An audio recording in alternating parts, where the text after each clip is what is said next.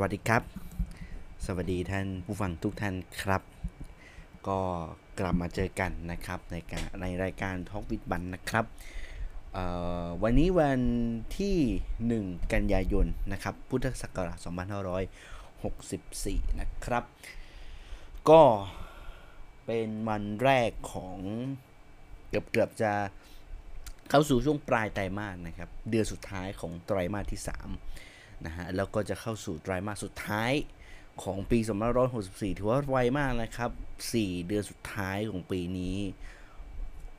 รวดเร็วเวลาผ่านไปอย่างรวดเร็วจริง ๆ ครับ ต้องยอมรับว่า ปีนี้นี่หมดกับการไปล็อกดาวน์นะฮะ หมดกับการไปอยู่บ้านนะฮะ นะครับ วันนี้ก็เอ่อก่อนจะเข้ารายการนะครับ ก็ฝากช่องทางการรับฟังกันอีกสักครั้งหนึ่งนะครับ สามารถรับชม เอ้ยไม่ใช่รับชมสิ รับฟังรายการของเราได้นะครับ ผ่านทาง 4 ช่องทางนะครับ หลักๆนะครับ ก็คือ a n c h o r fm นะครับแล้วก็ในส่วนของ Spotify นะครับ Apple Podcast นะครับ แล้วก็ในส่วนของ Google Podcast นะครับ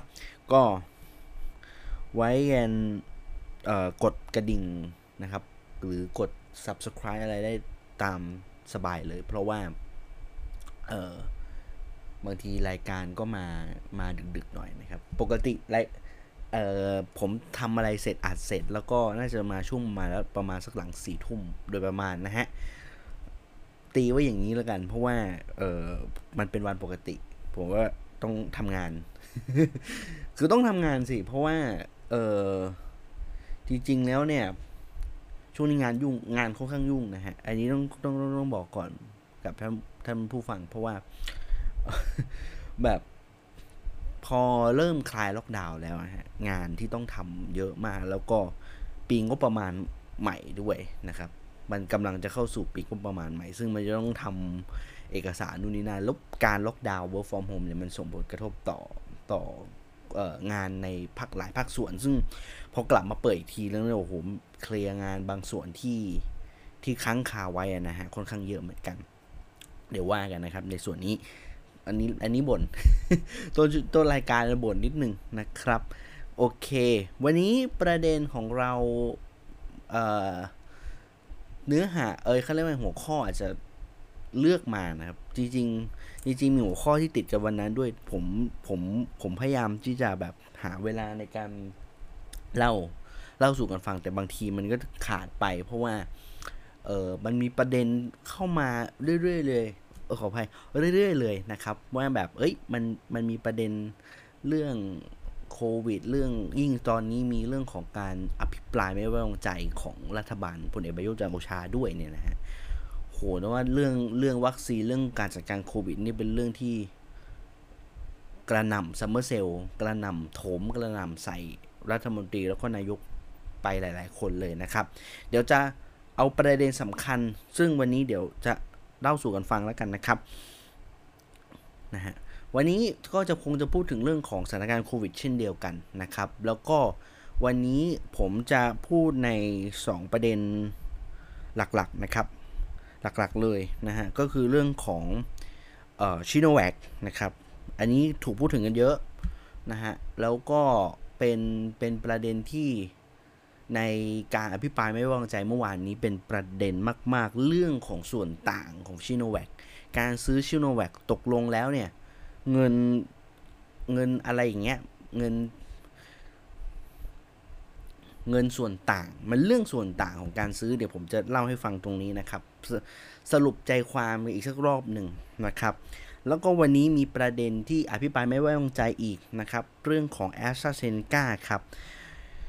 ซึ่งวันนี้คนที่อภิปรายเรื่องของแอสตราเซเนกานะครับ ก็คือสสพักเก้าไกลทั้งหมอวายโยนะครับ รวมถึงคุณวิโรจน์ลักษณะดิศรนะครับ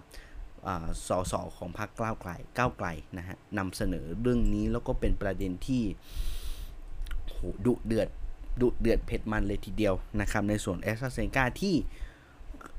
คุณวิโรธลักษณะดิสอนเนี่ยโจมตีคือโจมตีหนักพอสมควรแล้วสิ่งที่ผมได้รับมาเมื่อช่วงเย็น ผมต้องขออภัยท่านผู้ท่านผู้ฟังนะฮะผมได้รับเอกสารจริงๆมาเอกสารที่ เพิ่งถูกปล่อยเมื่อประมาณสักช่วงเย็น ประมาณสักสี่สี่เอ้ยห้าโมงเย็นนะครับ เป็นเอกสารที่อยู่ในมือผมเนี่ยปริ้นมานะฮะ ผมปริ้นมาเป็นสัญญาที่ทางกรมควบคุมโรคครับ กระทรวงสาธารณสุข สถาบันวัคซีนแห่งชาติเซ็นสัญญากับแอสตราเซเนกาประเทศไทยแอสตราเซเนกานี่แหละ เรื่องของการจัดซื้อวัคซีนนะฮะ เดี๋ยวเล่าตรงนี้ให้ให้ทุกคนฟังแล้วกันนะครับ เพราะผมเชื่อว่าประเด็นตรงนี้เป็นประเด็นที่ไม่เล่าไม่ได้นะฮะผมพยายามอ่านคือด้วยความที่มันเป็นสัญญาภาษาอังกฤษ ฉะนั้นมันมันจะค่อนข้างมีความเยอะนิดหนึ่งนะฮะแต่ว่าเอกสารฉบับนี้ผมยังสงสัยเลยว่ามันเอามาได้ยังไง มันเป็นมันเป็นเวอร์ชันก๊อปปี้นะฮะ ต้องมีคนปล่อย มีนาตาชาอยู่ข้างใน อยู่ในมือผมนี่แหละ แล้วจริงๆผมอ่านคร่าวๆพอสมควร แต่ว่าผมจะยังอ่านไม่หมดนะ แต่ว่าเดี๋ยวผมไฮไลท์เดี๋ยวถ้ามีเวลาเดี๋ยวผมค่อยสอดแทรกกันทีวันหลังนะฮะ แต่ว่าวันนี้เอาเอาเป็นประเด็นสำคัญตรงนี้ก่อนนะครับ เรื่องของแอสตราเซเนกาเดี๋ยวถ้ามีเวลาเนี่ย เดี๋ยวเราจะเล่ากันเรื่องของออสิงคโปร์นะฮะ เดี๋ยวถ้ามีเวลาเนาะผมผม mark ไว้ก่อนละกันนะครับ โอเค เราเริ่มต้นด้วยของเรื่องด้วยเรื่องของสถานการณ์โควิดประจำวันครับ วันนี้ผู้ติดเชื้อโควิดนะครับวันที่ 1 กันยายนนะครับผู้ติดเชื้อรายใหม่ 14,802 คนนะครับแบ่งเป็นผู้ติดเชื้อรายใหม่ 14,585 คนนะครับ แล้วก็ในส่วนของจากเรือนจำ217 คนนะครับ หายป่วยวันนี้เกือบ 19,000 คนครับ 18,996 คนนะฮะแต่ผมงงตัวเลขเหมือนกัน ถ้าอันนี้ผมเพิ่งโพสต์ในทวิตเตอร์เมื่อช่วงเช้า พอดีว่าผมเห็นผมเห็นไม่แน่ใจทุกคนสังเกตหรือเปล่านะครับแพทเขาเรียกว่า template ที่ทางรัฐบาลนะฮะได้นำเสนอเนี่ย เอ่อต้องบอกว่าเป็นเป็นเป็นเป็นการนำเสนอที่เปลี่ยนแพทเปลี่ยน template อีกแล้วนะฮะขึ้นเดือนใหม่ก็เปลี่ยน template ถ้าใครก่อนหน้านี้นะครับเอ่อเอ่อตัวอินโฟกราฟิกของทางไทยรู้สู้โควิดหรือศบคเนี่ยนะฮะก็คือจะใช้สีแดงนะฮะผู้ติดเชื้อรายใหม่จะใช้สีแดง สีผู้เสียชีวิตก็จะเป็นสีดำเข้มนะครับ ผู้หายป่วยก็จะเป็นสีเขียวเข้มประมาณนี้นะครับ ผู้ติดเชื้ออยู่ฝั่งซ้ายเขาแบ่งซีนะฮะผู้ผู้ติดเชื้อผู้เสียชีวิตอยู่ฝั่งซ้าย คนที่หายป่วยกำลังรักษาอยู่ฝั่งขวานะครับ แต่สิ่งที่วันนี้มันเปลี่ยนไปครับ คืออรัฐบาลศบคเปลี่ยนรูปแบบเปลี่ยน pattern ในการนำเสนอ จริงๆ มันคือมันคือบล็อกเดิมครับบล็อกเดิมเลย แต่สลับตำแหน่ง สลับตำแหน่งรวมทั้งสลับสี วันนี้ใครตกใจบอกโอ้ยยอดหมื่นแปดหรือเปล่าไม่ใช่นะฮะยอดหมื่นแปดคือหายป่วย แต่ว่ามันเกิดการสลับที่ว่าเอาเอายอดผู้ติดยอดผู้ติดเชื้อรายใหม่ไปใส่ทางขวา แล้วเอาผู้ติดผู้ที่หายป่วยกลับบ้านไปอยู่ทางซ้าย เออ แล้วแล้วแล้วก็คือสีของผู้ติดเชื้อรวมถึงทั้งหมดเนี่ยนะฮะข้อมูลทั้งหมดเหล่านี้ทำสีให้จางลง จากสีแดงเข้มก็จะเป็นแดงอ่อนๆออกชมพูออกส้มอะไรเงี้ยสีเขียวก็จะเป็นสีเขียวพาสเทลผมก็แซวว่า นี่คือทุกอย่างจะดู soft ลงเมื่อใช้สีพาสเทล อันนี้เป็นเรื่องจริงนะฮะ คนในสายงานออกแบบเขาก็บอกว่า สีพาสเทลมันดูดูแล้วมันดูเย็นสบาย ผมก็ไม่คาดคิดว่ารัฐบาลจะเอาเอาเอาความเย็นเอาเทคนิคการความเย็นสบายของการดูข้อมูลเนี่ย มามานำเสนอ นะฮะสิ่งเหล่านี้มันบอกถึงอะไร สิ่งเหล่านี้มันบอกถึงว่ารัฐบาลเองเนี่ยกำลังที่จะทำให้ทุกอย่างมันซอฟลงครับทำให้ลูกทำให้ตัวเลขทุกอย่างมันเป็นตัวเลขที่รู้สึกว่ามันดีขึ้น ผมไม่รู้ไปไปไปถามใครนะฮะ ไปถามนักจิตวิทยาคนไหนบอกว่าให้ทำกราฟิกแบบนี้ ทั้งเรื่องของการสลับตำแหน่งนะฮะ เอาผู้ติดเชื้อหายป่วยไปไว้ทางซ้ายไปไว้ตำแหน่งที่ เป็นผู้ติดเชื้อเดิมอะสลับตำแหน่งซ้ายขวากัน ผมไม่รู้ฮะ คือคือทั้งเรื่องสเกลไล่สีนี่คือรัฐบาลกำลังหลอกเราอยู่ พยายามจะบิ้วเราอยู่ว่า ตัวเลขผู้ติดเชื้อลดลง ทุกอย่างสถานการณ์เริ่มดีขึ้น ถึงแม้ว่าหลายฝ่ายณนะเวลานี้นะครับ อาจจะมองว่าออยอดที่มันติดเชื้อลงเนี่ย เพราะว่าเกิดจากการตรวจที่น้อยลง รวมไปถึงในส่วนของการการการอภิปรายไม่ไว้วางใจนะครับ อันนี้มีคนตั้งข้อสังเกตนะครับว่าตัวเลขที่มันลดลงเกิดจากการตรวจที่น้อยลงนะครับ แพทย์ชนบท กลุ่มแพทย์ชนบทก็ออกมาโพสต์เหมือนกันว่าคุณจะชะล่าใจ จริงๆผมพูดเรื่องนี้ไปเหมือนจะ EP ที่แล้วนะฮะว่าเรื่องของผู้ติดเชื้อรายใหม่อะไรพวกนี้มันเป็นมันเป็นเขาเรียกว่ามันเป็นตัวเลขที่ ที่อาจจะไม่ไม่สอดคล้อง คือไม่ได้สอดคล้องความเป็นจริงมากนัก แล้วแล้วผมว่าถ้าถ้าอยากรู้ว่ามันมันมันมันสถานการณ์ดีขึ้นจริงหรือดีหลอกเนี่ยนะฮะให้ไปถาม ให้ไปดูคนหน้าด่านว่าจำนวนเคสลดลงไหม ซึ่งเท่าที่ทราบเนี่ยนะครับ ลดลงจริงฮะเออหลายหลายคนพูดเป็นเป็นทำนองเดียวกันว่าลดลง แต่หลายคนก็ใช้คำว่าการใช้ ข้อสังเกตแบบนี้ครับว่า เดี๋ยวรอดูในส่วนของหลังเริ่มคลายล็อกดาวน์ตั้งแต่วันนี้เป็นต้นไป ดูว่าสถานการณ์มันจะดีเด้งกลับมาหรือเปล่า อันนี้หลายฝ่ายกังวลนะครับ หลายฝ่ายกังวล ซึ่งเดี๋ยวดูแล้วก็ดูกันวันต่อวันอีกนะฮะผมก็ผมก็คาดคะเนไม่ได้ว่าการคลายล็อกมันดีไม่ดีอะไรยังไงนะครับ ซึ่งวันนี้ก็เป็นวันแรกนะฮะที่ในส่วนของ การคลายล็อกนะครับห้างสินค้าก็เปิดได้ในส่วนของกินข้าว โดยเฉพาะการกินข้าวกินข้าวที่ร้านได้ วันนี้ช่วงเย็นผมก็ก่อนก่อนมาถึงก่อนมาจากรายการเนี่ยกก็กินข้าวที่ร้านมานะครับ ก็จะได้เหตุโอ้ยวันนี้ผมผมไปผมไปวันนี้ผมเล่าให้ฟัง ผมไปผมไปละผมไปสำรวจ ไปสำรวจร้านหมูกระทะ ร้านย่าง ร้านย่างปิ้งย่างปรากฏว่าวันนี้คนเต็มครับ คือคือคนแบบคือจากบรรยากาศที่ที่มันหายไปประมาณสักเดือนสองเดือนน่ะ วันนี้มันกลับมานะครับ คนมานั่งกินหมูกระทะ ผมบอกว่านี่มันไอพวกปิ้งย่างอะไรพวกนี้มันเป็นสิ่งที่เยียวยาคนไทยมา หลายทศวรรษใช้คำนี้นะฮะซึ่งวันนี้ก็ก็หลายคนก็ก็ก็ไปจองที่ร้าน แล้วแหละ บางคนบอกนัดเพื่อนนัดอะไรไปเรียบร้อยแล้วนะฮะส่วนผมยังนะฮะผมยังยังยังไม่ใช่หรอกมัน วันนี้มันทำงานกันนะฮะก็เลยบอกว่าเราก็ต่างคนต่างกินกันก่อนนะครับเรื่องปิ้งย่างเดี๋ยวว่างอีกที หลายคนเริ่มนัดนัดเริ่มถามถามกันแล้วว่าวันเสาร์อาทิตย์นี่ว่างเปล่าไปกินปิ้งย่างกันอะไรอย่างเงี้ยนะแต่ว่าก็สถานการณ์แบบนี้นี่คือว่าคนขายก็เริ่มใจชื้นว่าเออร้านบางร้านก็กลับมาเปิดได้นะแต่อันนี้มันก็บางร้านก็พร้อมที่จะเปิดนะครับ แต่ว่า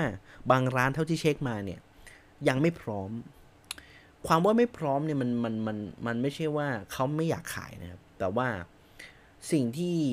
ผู้ประกอบการเจ้าของร้านหลายบางร้านเขากังวลครับ ก็คือเรื่องของเอ่อความไม่มั่นใจว่าพอคลายล็อกแล้วคลายล็อกแล้วเนี่ยสถานการณ์มันจะกลับไปเป็นสภาวะเดิมหรือเปล่า ก็เลยยังคงนโยบายเรื่องของการซื้อกลับบ้านนะครับ อันนี้ผม ผมไปสำรวจอยู่อยู่หน้าหน้ามหาวิทยาลัยมหิดลนะฮะสารยา ก็คือคือช่วงเที่ยงผมจะต้องไปกินข้าว ซื้อข้าวอะไรตรงนั้นนะฮะก็ก็จะเห็นว่า คนคนก็ยังน้อยแล้วร้านก็ยังยังส่วนใหญ่เกือบจะทั้งหมดนะฮะในในในในย่านนั้น ไม่ไม่ให้คนไปกินข้าวที่ร้านนะครับ ยังไม่ยังยังไม่อนุญาตนะฮะต่อให้ตอนนี้ในในระเบียบของสบคเลยนี่ก็ตาม แต่ว่าผู้ผู้ประกอบการหลายคนมีความกังวลบางส่วน มีความกังวลเรื่องของการคลายล็อกที่อาจจะเร็วเกินไป อาจจะบางร้านจะขอรอดู 15 วันก่อนว่าสถานการณ์เป็นอย่างไรนะครับ แล้วค่อยเปิด ถ้ามันดีขึ้นค่อยเปิด ถ้ามันไม่ดีขึ้นก็ปิดนะครับ เพราะเขากลัวว่าเปิดไป 15 วันพอเลขผู้ติดเชื้อมันเด้งขึ้นอีกรอบหนึ่งเนี่ย ไม่ไม่ไม่เสี่ยงดีกว่าอะไรประมาณนี้นะครับ สุดท้ายมันก็ปิดอยู่ดีอะไรประมาณนี้ก็เลยก็เลยก็เลยรู้สึกว่า safe safe ดีกว่าช่วงนี้สักสิบรอดูสถานการณ์สักสิบห้าวันนะครับเท่าที่ทราบหลายองค์กรก็เริ่มกลับไปทำงานที่ออฟฟิศกันบ้างแล้ว แต่หลายหลายส่วนก็ยังคงนโยบาย work from home กันต่อนะครับ ผมเองก็จริงผมเข้าที่ออฟฟิศทุกวันแหละ เพราะว่าเพราะว่าเพราะว่าผมเนื้องานผมมันทำงานที่ห้องไม่ได้นะฮะก็ เริ่มจะมีมาตรการในการกลับเข้าสู่ที่ทำงานแล้วนะครับ เดี๋ยวผมไปเช็คก่อนพรุ่งนี้ว่าโรงอาหารที่ที่ที่มหาลัยเปิดหรือเปล่านะ ปิดมาเป็นเดือนหนึ่งแล้วสำหรับตรงนี้นะครับ โอเคนะครับ ก็รอดูสถานการณ์กันต่อไปสำหรับเรื่องของการระบาดของสถานการณ์โควิดนะครับ วันนี้โอเค เราเริ่มต้นประเด็นใหญ่ ๆ เลยนะครับเเมื่อวานต้องบอกว่าในสัปดาห์ ตั้งแต่เมื่อวานนี้จนถึงวันนี้นะครับ ช่วงประมาณสัก 3-4 วันหลังจากนี้ ก็จะมีการอภิปรายไม่ไว้วางใจนะครับ ในส่วนของรัฐบาลในพลเอกประยุทธ์จันโอชานะครับ แล้วก็คณะรัฐมนตรีหลายคน สิ่งที่ถูกพุ่งเป้ามากที่สุดในการอภิปรายไม่ไว้วางใจครั้งนี้นะครับไฮไลท์ผมเชื่อว่าไฮไลท์สำคัญ รัฐมนตรีคนอื่นอาจจะอาจจะโดนสปอตไลท์ที่อาจจะน้อยหน่อยเมื่อเทียบกับ 2 คนนี้ครับ ก็คือนายกรัฐมนตรีครับพลเอกประยุทธ์จันโอชา และรัฐมนตรีรองนายกรองนายกรัฐมนตรีครับ แล้วก็รัฐมนตรีว่าการกระทรวงสาธารณสุข คุณอนุทินชาญวีรกูลนะฮะน่าจะเป็นน่าจะเป็นสองคนที่ถูกถูกฝ่ายค้านในสภารวมถึงนอกสภาเนี่ยนะฮะจ้องที่จะเล่นงาน ในรอบนี้แล้วนะครับ แน่นอนครับสิ่งที่ทำไมสองคนนี้ถึงโดนพุ่งเป้ามากกว่ารัฐมนตรีท่านอื่นที่ที่อยู่ในลิสต์เนี่ยนะฮะหนึ่งหนึ่งข้อข้อหลักๆเลยครับ เรื่องของการจัดการเรื่องของการควบคุมสถานการณ์เรื่องโควิดที่ล้มเหลวนะครับ แล้วก็ในส่วนของเรื่องของวัคซีนครับ แต่สิ่งที่เขาก็จะพยายามแบ่งสอดแทรกเรื่องของ การโจมตีในเนื้อหาประเด็นต่างๆ แต่สิ่งที่มันเป็นไฮไลท์นะครับ คือถ้าคือแค่คุณตามเปิดดูทีวีทั้งวันก็จะก็จะพอรู้เรื่องราวแหละ แต่ว่าผมเอาคัดในส่วนที่เป็นไฮไลท์สำคัญนะครับ เมื่อวานนี้นะครับ ช่วงประมาณสักสายๆหน่อยนะครับ เป็นช่วงบ่ายๆนะครับ ก็มีในเรื่องของประเด็นในส่วนของสสของพรรคเพื่อไทยครับ ซึ่งผมต้องบอกว่าเป็นประเด็นที่พูดถึงเยอะพอสมควรนะครับ แล้วก็ แล้วแล้วประเด็น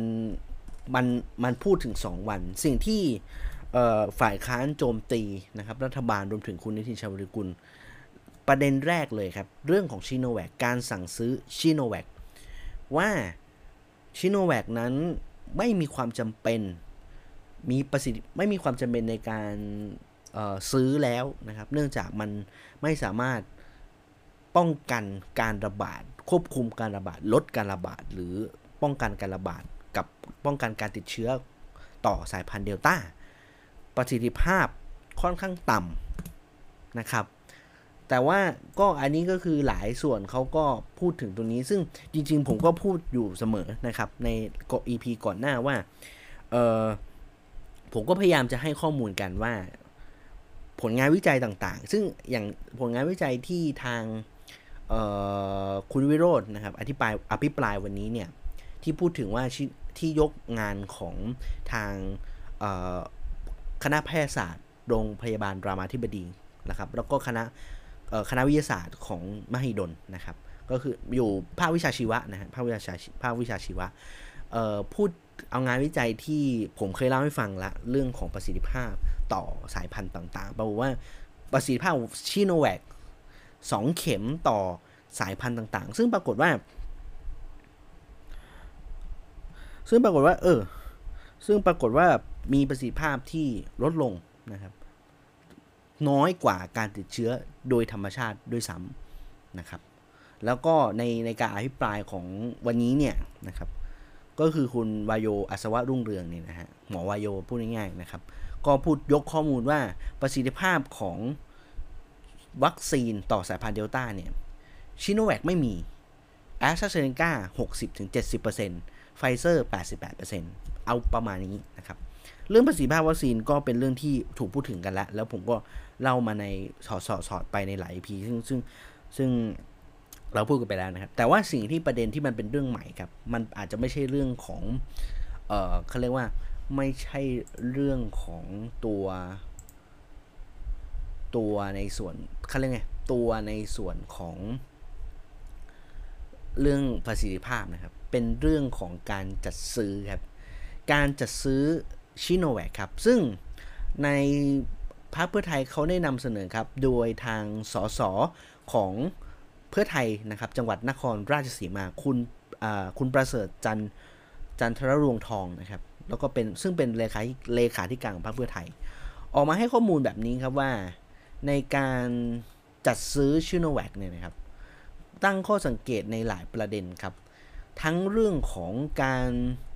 การซื้อชิโนแวคทั้งที่ตัวของชิโนแวคเนี่ยนะฮะ ไม่รับ WHO ยังไม่รับการอนุมัติวัคซีนชิโนแวคให้เป็นวัคซีนที่ใช้ในฉุกเฉินนะครับ ซึ่งเพิ่งซึ่งเพิ่งจะอนุมัติตอนที่ซึ่ง WHO WHO เนี่ยฮะจะเพิ่งอนุมัติเมื่อประมาณสักเดือนเดือน6เดือนเดือนเดือนมิถุนายนที่ผ่านมานะครับ แต่ว่าออยเนี่ย องค์การอาหารและยาบ้านเรารับรองเลยวันที่วันที่ 22 นะครับ ในขณะที่อย่างไฟเซอร์อย่างเงี้ยฮะก็มีการเปรียบเทียบนะฮะไฟเซอร์เองยื่น WHO ยื่นรับรองไปตั้งแต่วันที่ 1 มกราคมอย.รับรองเมื่อ 24 มิถุนายนนะครับโมเดอร์นานะฮะโมเดอร์นาเนี่ยนี่เขาเช็คไทม์ไลน์กันโมเดอร์นาเนี่ยยื่นเอ่อ WHO เมื่อรับรองเมื่อวันที่ 1 พฤษภาคมนะฮะอย.รับรองเมื่อวันที่ 13 นะครับซิโนฟาร์มนะฮะ WHO เมื่อวันที่ 8 พฤษภาคม แล้วก็นุ่มออยรับรอง 28 พฤษภาคมนะฮะซึ่งเขาก็เช็คไทม์ไลน์กันเรื่องของว่าเออทำไมมันรวดเร็วจังเลยนะครับ เพื่อไทยก็นำเสนอนะครับในส่วนนี้ว่าการสั่งซื้อซิโนแวคเนี่ยรวบรัดตัดตอนใช้ระยะเวลาเพียงแค่ 27 วันเท่านั้นนะครับ จุดเริ่มต้นมันคืออะไร เขาบอกว่าที่ช่วง 4-6 มกราคมครับ ก็ ทางนายกรัฐมนตรีเนี่ยนะรับทราบการจัดหาชิโนแวค2ล้านโดสนะครับ แล้วก็สั่งทำในส่วนของเรื่องประสิทธิผลการราคาเรื่องของการกระจายวัคซีนนะครับแล้วก็มามติทางคอรมอเนี่ยนะฮะให้ทางสาธารณสุขเจรจาเจรจากับชิโนแวคนะครับเพื่อจัดหาวัคซีนเร่งด่วนให้ให้ได้ในช่วงไตรมาสแรกเมื่อปี 64 นะครับซึ่งในขณะนั้นเนี่ยนะฮะมติคอรมอออกมาแล้ว ในขณะนั้น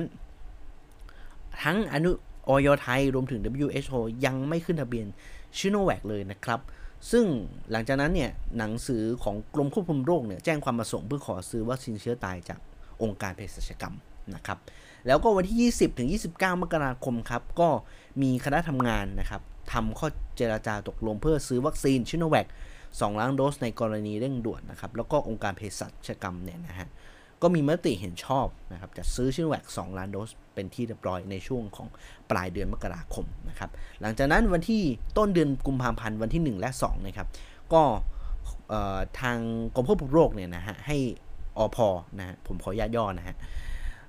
นำเข้าตัวซิโนแวค2แสนโดสล่วงหน้าเป็นกรณีพิเศษนะครับ แล้วก็มีมีการสรุปในต่างๆนะครับ ซึ่ง ก็ในไอ้ตัวนี้ก็จะเป็นเรื่องที่จริง ๆ หลายสื่อพูดถึงกันมานานละ เรื่องของการเร่งรัดในการการการขึ้นทะเบียนซิโนแวคที่ดูจะรวดเร็ว fast track เมื่อเทียบกับวัคซีนตัวอื่นอะไรประมาณนี้นะครับ แต่ว่าสิ่งที่เป็นไฮไลท์จริง ๆ เนี่ยนะครับ ก็คือเรื่องของราคาที่ซื้อการซื้อตรงนี้ครับ อะ จริง ๆ เราไปดูตารางนะ ซึ่งจากข้อมูลครับเขาบอกว่า ประเทศไทยนะครับประเทศไทยตั้งราคาตั้งงบในการซื้อนะครับชิโนแวคเนี่ยนะฮะราคา 17 US ดอลลาร์ต่อโดสครับ 17 ดอลลาร์ต่อโดสนะฮะตั้งราคากลางไว้แบบนี้เลยนะครับ ซึ่งก็มองว่า แพงเขาบอกซื้อแพงกว่าอินโดนีเซียกับบราซิลอ่าประมาณนี้ แต่ว่าอะโอเค แต่ประเด็นมันเป็นตรงนี้ครับ ต้องไปดูตารางครับ ตารางส่วนต่างนะครับ ราคาในการอนุมัติซื้อทุกครั้งนะครับ ครั้งที่ 1 มันจะซึ่งทางเพื่อไทยเขาอธิบายว่า ครั้งที่ 1 2 3 4 5 มีอยู่ 5 ครั้งครั้งแรกๆเนี่ยก็คือซื้อตามราคาที่คอรมออนุมัตินะซึ่งอันนี้ต้องชี้แจงก่อนคอรมออนุมัติการซื้อชิโนแวค ทุกครั้ง ไม่ว่าจะครั้งไหนฮะราคาไม่เปลี่ยนคือ 17 ดอลลาร์ US ดอลลาร์ต่อโดสนะครับ US ดอลลาร์ต่อโดส ซึ่งซื้อครั้งที่ 1 เนี่ย ช่วงกุมภาพันธ์ถึงเมษายนนะครับตัวนี้ราคาที่ซื้อจริง อันนี้ที่อันนี้ข้อมูลที่ที่ทางเพื่อไทยเขายกมานะฮะ ราคานั้นไม่มีส่วนต่างคือซื้อ 17 ล้านโดสจริง ๆ นะครับ ครั้งที่ 2 ครับ ซื้อตั้งแต่เมษายนจนไปถึงกรกวันที่ 1 กรกฎาคมนะครับราคาที่ซื้อจริงเนี่ย 15 15โด15 US ดอลลาร์ต่อโดสครับ ซึ่งตัวนี้มันเกิดส่วนต่างอยู่ 2 US ดอลลาร์ต่อโดสนะครับ อันนี้ครั้งที่ 2 นะ จะเห็นได้ว่าข้อ เออเดี๋ยวเดี๋ยวครั้งที่3ครับ ครั้งที่3ซื้อเมื่อ7กรกฎาคมถึง 24 เดือนเดือน 7 ทั้งเดือนครับเออครั้งที่3เนี่ยนะครับ กี่โดสนะประมาณ 4 5 ล้านโดสนะครับ ประมาณ 5 เดี๋ยวนะผมผมผมผมตัวเลขก่อน ประมาณ 5 6 ล้านโดสนะ6ล้านโดส ตอนครั้งที่3เนี่ยซื้อ 14 ล้านโดสครับ 14 ล้านโดส เอา 17 ลบ 14 ฮะ หรือส่วนต่าง 3 ล้านโดส แล้วปลายกรกฎาคมถึงสิงหาคมซื้อครั้งที่ 4 ครับ 31 กรกฎากรกฎาคมถึง 5 สิงหาคม ซื้อครั้งที่ 4 นะครับ ซื้อในราคา 9.5 ล้านโดสเอ้ย9.5เอ่อ US ดอลลาร์ต่อโดสนะครับ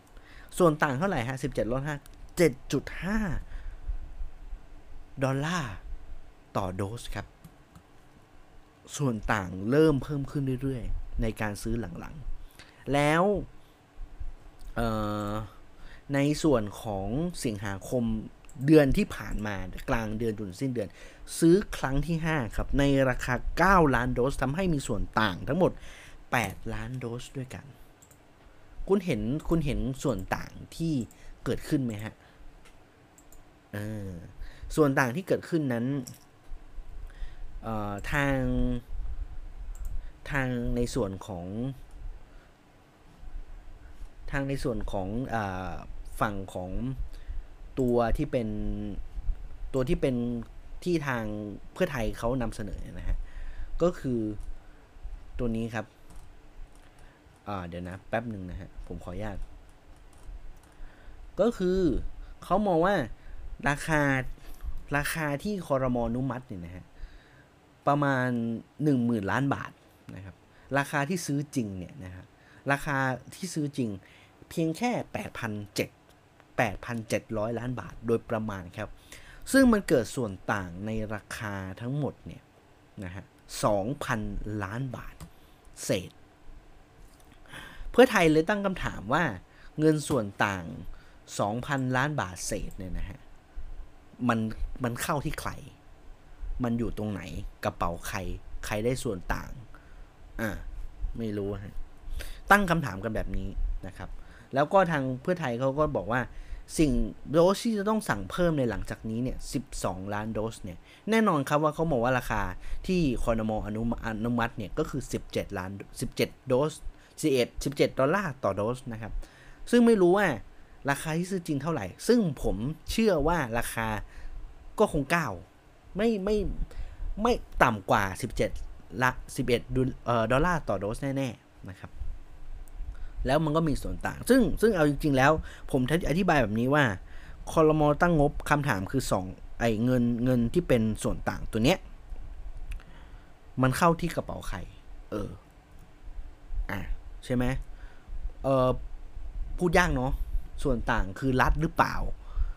คือถ้าคือแล้วถ้าเรามองว่าเวลาเราซื้อแล้วมันตังมันเหลือฮะตังไอเวลาเอาง่ายๆว่า สมมติผมพูดในเชิงแบบงบประมาณนะสมมติว่างบประมาณในการซื้อของสักอย่างหนึ่ง มันประมาณสักห้าล้านนะครับ ตีเลขกลมๆว่าห้าสิบล้านอะสิบล้านแล้วกันนะฮะสิบล้าน10ล้านบาทนะครับ พอประมูลแล้วประมูลไป พอจัดซื้อบิดดิ้งอะไรก็ว่างกันไปนะครับแปลว่าราคาที่ จ่ายที่ต้องจ่ายให้กับคนซื้อเนี่ยคือ 8 ล้าน 8 ล้านบาทนะครับ ฉะนั้นมันมีส่วนต่างอยู่ 2 ล้านบาท โดยกระบวนการปกติ ทั่วไป ต้องคืนรัฐนะฮะ คือคือคือถ้าเราเอาง่ายๆว่าตามตามกระบวนการที่ถูกต้อง คือเงินส่วนต่างเท่าไหร่คืนรัฐฮะ คืนรัฐไป เป็นส่วนต่างกลับเข้ารัฐไป อันนี้เรื่องจริงนะฮะ ผมจะซื้อดูแลเรื่องจัดซื้อเครื่องมือบางทีต่อรองราคากันแล้วกดราคาได้ประมาณหนึ่งเงินตัวนี้ไม่ได้เข้ากระเป๋าเข้ากระเป๋าตังค์ผมสักบาทนะครับ อันนี้พูดจริง ๆ เงินตัวนั้นที่เหลือเนี่ยนะฮะเราเงินที่ซื้อ 8 ล้าน 8 ล้านเข้าบริษัทให้บริษัทไปได้ของมา 2 ล้านกลับเข้าคืนรัฐนะฮะแต่เราผมไม่แน่ใจว่า 2 แต่สิ่งที่มันเป็นปริศนาคืออีก 2,000 ล้านของเรื่องวัคซีนตัวนี้ มันมันไปโผล่ที่ไหน มันกลับเข้ารัฐจริง ๆ หรือเปล่า หรือใครได้เงินส่วนแบ่งตัวนี้ไป ไม่มีใครทราบได้นะครับ ซึ่งเพื่อไทยเขาก็บอกว่ามันมีมันมันมีแบบนี้เกิดขึ้นนะครับ แล้วก็บอกว่าต้องต้องฝ่ายที่ดูแลงบประมาณต้องแจ้งนะครับ ซึ่งพอหลังจากที่ในส่วนของเพื่อไทยเขาก็ได้ได้ทำการซัดไปตรงนี้ปุ๊บเนี่ยนะฮะ ปรากฏว่าองค์การเภสัชกรรมครับ เออเออไม่ใช่สิทาง ทางสาธารณสุขนะฮะพลเอกเออไม่ใช่สิ คุณอนุทินชาญวิริกุลก็ออกมาออกมานำเสนอข้อมูลช่วงประมาณสักดึกๆนะฮะนะฮะเออเอาสไลด์ขึ้นมา คุณไปไปหาดูสไลด์นะฮะสไลด์ขึ้นมาว่าสิ่งที่ก็คือราคาที่เพื่อไทยออกมา ที่เพื่อไทยนำเสนอคือเรื่องจริงครับ แต่สิ่งที่ อาจจะอาจจะเหมือนหรือไม่ต่างไม่รู้นะฮะ เดี๋ยวไปดู อะผมอ่านดูผมให้ดูแล้วกัน ผมให้ฟังแล้วกันนะฮะ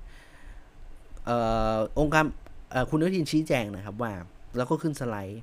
ราคาซื้อวัคซีนของชิโนแวคนะเขามองว่าวันที่1ถึง4นะครับเขาคงเทียบกับตารางที่เพื่อไทยนำเสนอและอ่านเดี๋ยวผมเทียบดูแล้วกันฮะอ่าเดี๋ยวนะแป๊บหนึ่งแป๊บหนึ่งแป๊บหนึ่งแป๊บหนึ่งอ่านี่นี่นี่นี่นี่อะตัวครั้งที่หนึ่งที่สี่เนี่ยนะฮะซื้อ จำนวนสั่งซื้อรวมเนี่ยนะฮะเกือบสองล้านโดสนะครับ ราคาต่อโดสในครั้งที่หนึ่งถึงสี่เนี่ยคือสิบเจ็ดล้านสิบเจ็ดล้าน US ดอลลาร์ต่อโดสนะฮะ แต่เดี๋ยวผมค่อยจับไตจับไตตัวเลขที่ที่ที่องค์การบริษัทรวมถึงสาธารณสุขเขาเขายกมานะคุณเห็นจุดตะ คุณเห็นจุดจุดแปลกๆอยู่นะฮะ ครั้งที่5ถึง10นะฮะ ซื้อ7 7ล้าน5แสนโดสนะครับ ก็ ราคาที่ซื้อเนี่ย 15 ดอลลาร์ต่อโดสนะครับ ครั้งที่ 11 ซื้อ 6 ล้านโดสนะครับ ราคาที่ซื้อก็จะลดลงเหลือ 14 14 US ดอลลาร์ต่อโดสนะครับ ครั้งที่ 12 ซื้อไป 2 ล้าน4แสนโดสนะครับ ก็ราคาที่ซื้อเนี่ยเหลือ 9.5 US ดอลลาร์ต่อโดสนะครับ ครั้งที่ 13 และ 14 ซื้อ 16 1ล้าน6แสนโดสนะครับ ซื้อในราคา 9 ดอลลาร์นะครับ ครั้งที่ 15 ซื้อ 4 ล้านโดส ซื้อในครั้งที่ 15 และ 16 เนี่ย รวมรวม 11 ล้านโดสนะครับ ซื้อในราคาไม่ถึง 9 ก็คือ 8.9 ดอลลาร์ต่อโดสนะครับ แต่สิ่งที่ถ้าคุณไปดูในสไลด์ที่องค์การเภสัชกรรมชี้แจงนะครับ ก็คืออผมเอาเอาตัวเลขกลมๆฮะ ครั้งที่สิบห้า ซื้อสี่ล้านสี่ล้านโดสนะครับสี่ล้านโดส ราคาต่อโดสเนี่ย คือแปดจุดเก้าผมกดเครื่องคิดเลข สดๆ ตอนนี้นะฮะ ให้ดูเอาแบตหมด โอ้ยเครื่องคิดเลขไม่ได้ใช้นานนะ ปกตินี่จะใช้แบบมือถือเอาหามือถือเจอ อะ โอเค ก็คือ 4 ล้านโดสนะครับ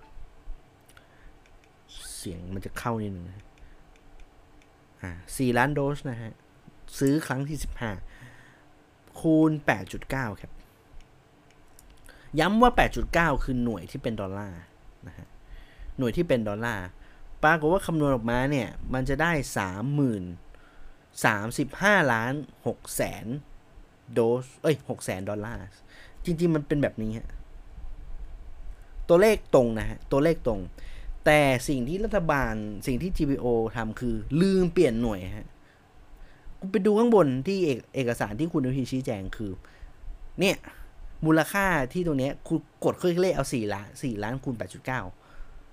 ซึ่งราคาแปดจุดเก้ามันคือหน่วยดอลลาร์นะครับ ฉะนั้น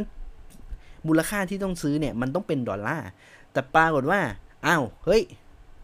มันข้างบนหัวตารางแถบข้างบน บอกมูลค่าหน่วยบาท ไม่ใช่นะ นั่นคือสามตัวเลขที่นำเสนอเนี่ยมันคือหน่วยดอลลาร์ครับ ไม่ใช่หน่วยบาท แต่องค์การเภสัชกรรมบอกว่าเฮ้ยเออชี้แจงบอกว่า เป็นตัวเลขหน่วยบาท ลืมคูณลืมคูณลืมคูณสามสิบไปเป้า ถ้าจริงๆเนี่ยราคาที่ซื้อจริงนะคูณไปอีกสามสิบมันคือมันคือจริงๆเนี่ยคือหนึ่งพันหกสิบแปดล้านบาทครับ บาทนะ หน่วยบาท US ดอลลาร์สามไอตัวเลขที่องค์การบริษัทเนี่ย ไม่ใช่หน่วยบาทนะฮะ มันคือหน่วย US ดอลลาร์ซึ่งมันต้องไปแปลงคูณ 30 กันอีกทีนึง convert เปลี่ยนเปลี่ยนหน่วยเป็นบาทครับ บาทจริง ๆ คือ 1,068 ล้านบาท ไม่ใช่ตัวเลขที่องค์การเภสัช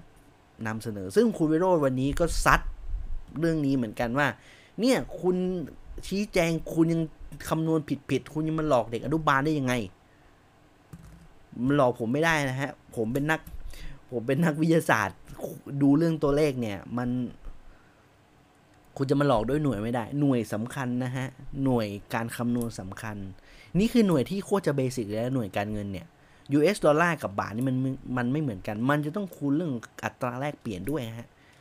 แต่ตัวเลขที่นำเสนอคือโอ้โหคูณกันดุนๆเลย แล้วก็มองมองว่าเป็นบาททำให้ตัวเลขมันลดลง ตัวเลขมันดูลดลงนะครับ ตัวเลขมันน้อยกว่าจริงแหละเพราะค่างเงินบาทเรามันคุณเอาเลขดอลลาร์ไปคูณไง ตัวเลขมันก็เลยน้อย แต่จริงๆ มูลค่าของแต่ เอาง่ายๆฮะ 8.9 ล้านโดสเนี่ย ก็คือ ก็คือโดสละเท่าไหร่ คูณ 30 นะฮะ โดสต่อ 1 โดสเนี่ย ประมาณ 267บาทไทย เออ ใช่ไหม ฉะนั้นก็นั่นแหละฮะ ก็นั่นแหละฮะ หลอกด้วยตัวเลขนะ รัฐบาลชุดนี้นี่เขาหลอกเขาหลอกคุณด้วยตัวเลขเสมอมา แต่ครั้งนี้หลอกพวกผมไม่ได้นะฮะ ว่ามันคนละหน่วยกันนะฮะ มันคนละหน่วยกันนะรัฐบาลจะหลอกไม่ได้ ซึ่งก็นั่นแหละฮะ ผมไม่รู้ว่ารัฐบาลจริงใจขนาดแต่ สิ่งที่รัฐบาลอาจจะไม่ได้ตอบนะฮะ ก็คือเรื่องของเขาก็เขาตอบในแง่ที่ว่าเขาซื้อราคาวัคซีนล็อกสุดท้ายเท่าไหร่กี่บาท ซึ่งก็เขาก็บอกว่า 8.9 US ดอลลาร์แค่นั้น แต่เขาไม่ได้บอกว่าส่วนต่างที่มันเกิดขึ้นนั้น 2,000 กว่าล้านบาทเนี่ยมาจากไหน มันไปไหน มันกลับเข้า มันกลับเข้ากองงบประมาณหรือเปล่า มันกลับเข้ารัฐจริง ๆ หรือเปล่า หรือใครได้ไป เรื่องนี้ตอบไม่ได้ เรื่องนี้ยังไม่มีคำตอบ แต่สิ่งที่ฝ่ายค้านตั้งข้อสังเกตว่า มีทำไมทำไม รัฐบาลจะยืนยันซื้อชิโนแวคกตะบีตะมันซื้อทั้งที่ผลการวิจัยในระระดับวารสารระดับนานาชาตินะครับ มันก็ฟ้องอยู่ว่ามันไม่สามารถป้องกันเดลต้าได้ หรือแม้แต่งานวิจัยของบ้านเราเองที่ศึกษาโดยทางมหิดลเขาก็บอกชัดเจนว่า ชิโนแวคสองเข็มไม่เพียงพอต่อการป้องกันสายพันธุ์เดลต้ามันก็เห็นเห็นกันหลัดๆอยู่นะฮะเรื่องนี้ก็ไม่รู้ฮะแต่อย่างน้อยประชาชนต้องรับทราบต้องรับรู้ครับว่าในสิ่งที่รัฐบาลกำลังทำกับเราเนี่ย มันเป็นอย่างไรนะฮะ ก็เรื่องของชิโนแวคก็มันก็ไม่ไม่มีเหตุสมควรที่ต้องซื้อเพราะราคามันก็มันก็มันก็ มันก็แพงกว่าชาวบ้าน อันนี้พูดจริง ๆ นะครับ โอเค มันมีเรื่อง ATK อีกนะฮะ ผมคือจริง ๆ เรื่อง ATK เนี่ยก็ก็ไม่แน่ใจเรื่องนี้มันยังไม่ไม่ไม่ไม่ชัดเจนนะครับ ว่ามันมีเบื้องลึกเบื้องหลัง ไปย้อนดูนะครับ ผมเล่าเรื่องเรื่องสมทฤษฎีสมคบคิด เรื่องของมหากราบ ATK ซึ่งตอนนี้จบใน part ที่มีการเซ็นสัญญาอะไรก็เรียบร้อยแล้ว แต่ที่มาที่ไปมันมีเรื่องที่ค่อนข้างซับซ้อนอยู่ ผมจำไม่ได้ EP ไหนขออภัยบางทีก็เบลอฮะ บางทีก็จำไม่ได้ขออภัยจริง ๆ แต่ว่าลองไปไล่ดูเพราะมันมีหัวข้อน่าจะ EP 4หรือ EP 5นี่แหละนะผมเล่าผมเล่า part นี้ไว้นะครับ ในส่วนของมหากราบ ATK นะสมคบคิดคุณเนทินกับนุสาสิริอะไรเงี้ย โอเค เรื่องชื่อแวกประมาณนี้นะครับ ที่เพื่อไทยนำเสนอมา ซึ่งผมก็โอ้โหผมก็ว้าวอะ่ะ คือจริงๆมันเป็นข้อมูลใหม่นะฮะ ข้อมูลใหม่ที่นำเสนอกันว่าเอ่อมีการมีการหัวมีการมีการเอ่อก็เลยมีส่วนต่างเกิดขึ้น ซึ่งไม่รู้ว่าว่าแพทย์ที่เกี่ยวข้องผู้บริหารที่เกี่ยวข้อง มีใครได้ประโยชน์จากเรื่องนี้หรือเปล่า อันนี้ไม่อาจทราบได้ แล้วแต่จะพิจารณากันเองนะครับ โอเค เรื่องของชิโนแวคจบไป คราวนี้มาพูดถึงวัคซีนอีกตัวหนึ่งครับ ในการอภิปรายไม่ไว้วางใจนะครับ สิ่งที่เเป็นประเด็นแล้วก็ถูกพูดถึงพอสมควรนะครับ ก็คือเรื่องของแอสตราเซเนกาครับ อย่างที่โดนทราบกันแอสตราเซเนกาเป็นวัคซีน viral vector อันนี้ผมให้ข้อมูลเบื้องต้นนะฮะ เป็นวัคซีน viral vector ทุกคนทราบดี นะครับ ซึ่งในส่วนของ viral แอสตราเซเนกาเนี่ย ประเทศไทยมีโรงงานผลิตอยู่นะครับ ผมเล่าเล่าไปใน EP ก่อนหน้าเรื่องของโรงงานที่เกิดขึ้นโดยโดยบริษัทสยามไบโอไซเอนส์นะครับ ซึ่งตัวของไบโอสยามไบโอไซเอนส์เนี่ยนะฮะเป็นบริษัทนะฮะบริษัทที่อาจจะอะมีเรื่องปริมาณพิษไทยต่างๆ แต่ว่านั่นเป็นประเด็นอย่างหนึ่ง แต่ว่าสิ่งที่เป็นปัญหาคือ รัฐบาลนะครับรัฐบาลของพลเอกประยุทธ์จันโอชารวมถึงคุณอนุทินชาญวีรกูลเนี่ยนะฮะได้บอกว่าวัคซีนแอสตราเซเนกาจะส่งมอบให้เรานะครับจะส่งมอบให้ให้เราเนี่ยนะ จะส่งมอบให้เราเนี่ย เดือนละ 10 ล้านโดส ย้ำว่า 10 ล้านโดสนะฮะ 10 ล้านโดสที่มีการกล่าวถึงว่า จะมีการส่งมอบกันจริง ๆ จังๆเนี่ยสิล้านโดสนะครับปรากฏว่าจริง ๆ แล้วเนี่ย สิ่งที่คุณนุทินพูดเนี่ยคือไม่ถึงฮะมันไม่ถึงนะฮะตัวเลขตัวเลขที่ตัวเลขที่นำเสนอกันเนี่ย เดือนจริงที่บอกว่าตั้งเป้าหมาย 10 ล้านโดสเนี่ย แล้วได้ 61 ล้านโดส มันไม่ใช่เรื่องจริง มันไม่ใช่เรื่อง เรื่องจริงนะแล้วคือคือผมอธิบายอย่างนี้ว่า จริง ๆ แล้ว รัฐบาล รัฐบาลโดยเฉพาะคุณคุณอนุทินชาญวิริกุลเอ่อไม่ได้เซ็น 61 ล้านโดสทีเดียวนะฮะ มันคือการเซ็นสองรอบครับ เอ่อ มันมีเอกสารที่ จริง ๆ เกิดขึ้น เดี๋ยวผมขออนุญาตนะฮะมันมีเอกสารที่มีการส่งมาทางฝั่งของจดหมาย เป็นจดหมายลับที่ทางแอสเซเนกานะครับ ส่งให้สาธารณสุขไทยนะครับนะฮะสาธารณสุขไทย ซึ่ง ซึ่งตรงผมใช้คำว่าพอผมมาเทียบกับเอกสารที่เป็นสัญญาที่มีไม่ค่าดำที่ ทางก้าวไกลได้มา ตรงกันครับ ผมที่บายอย่างนี้ว่า a s t r a z เซ e c a แจ้งว่าในเอกสารที่เป็น confidential นะฮะ confidential ที่ทาง a s t r a z เซ e c a ส่งมาให้กับทางสาธารณสุข บอกว่าสาธารณสุขไทย เซ็นสัญญาสองรอบครับ ก็คือ เอกสารครั้งแรกเซ็นเมื่อมกราคมนะฮะ26 ล้านโดส ครั้งที่ 2 เซ็นเมื่อพฤษภาคม 35 ล้านโดส เออพึ่งเซ็นอะพึ่งเซ็นนะฮะ ผมใช้คำว่าพึ่งเซ็นเดือนเมษายน เอกสารซึ่งตรงกับสัญญาสัญญาที่มันคาดดำเราไม่รู้นะฮะว่ารัฐบาลเซ็นอะไรยังไง แต่ถ้าไปดูในเอกสารที่เป็นสัญญา ผมเปิดดูหน้าที่สองนี่นี่นี่อะผมเนี่ยฮะเขาก็บอกว่า scope มันเป็นหัวข้อที่ชื่อว่า scope of agreement นะฮะ บอกว่ามันผมไฮไลท์อย่างนี้ฮะ AstraZeneca agree subject terms of agreement and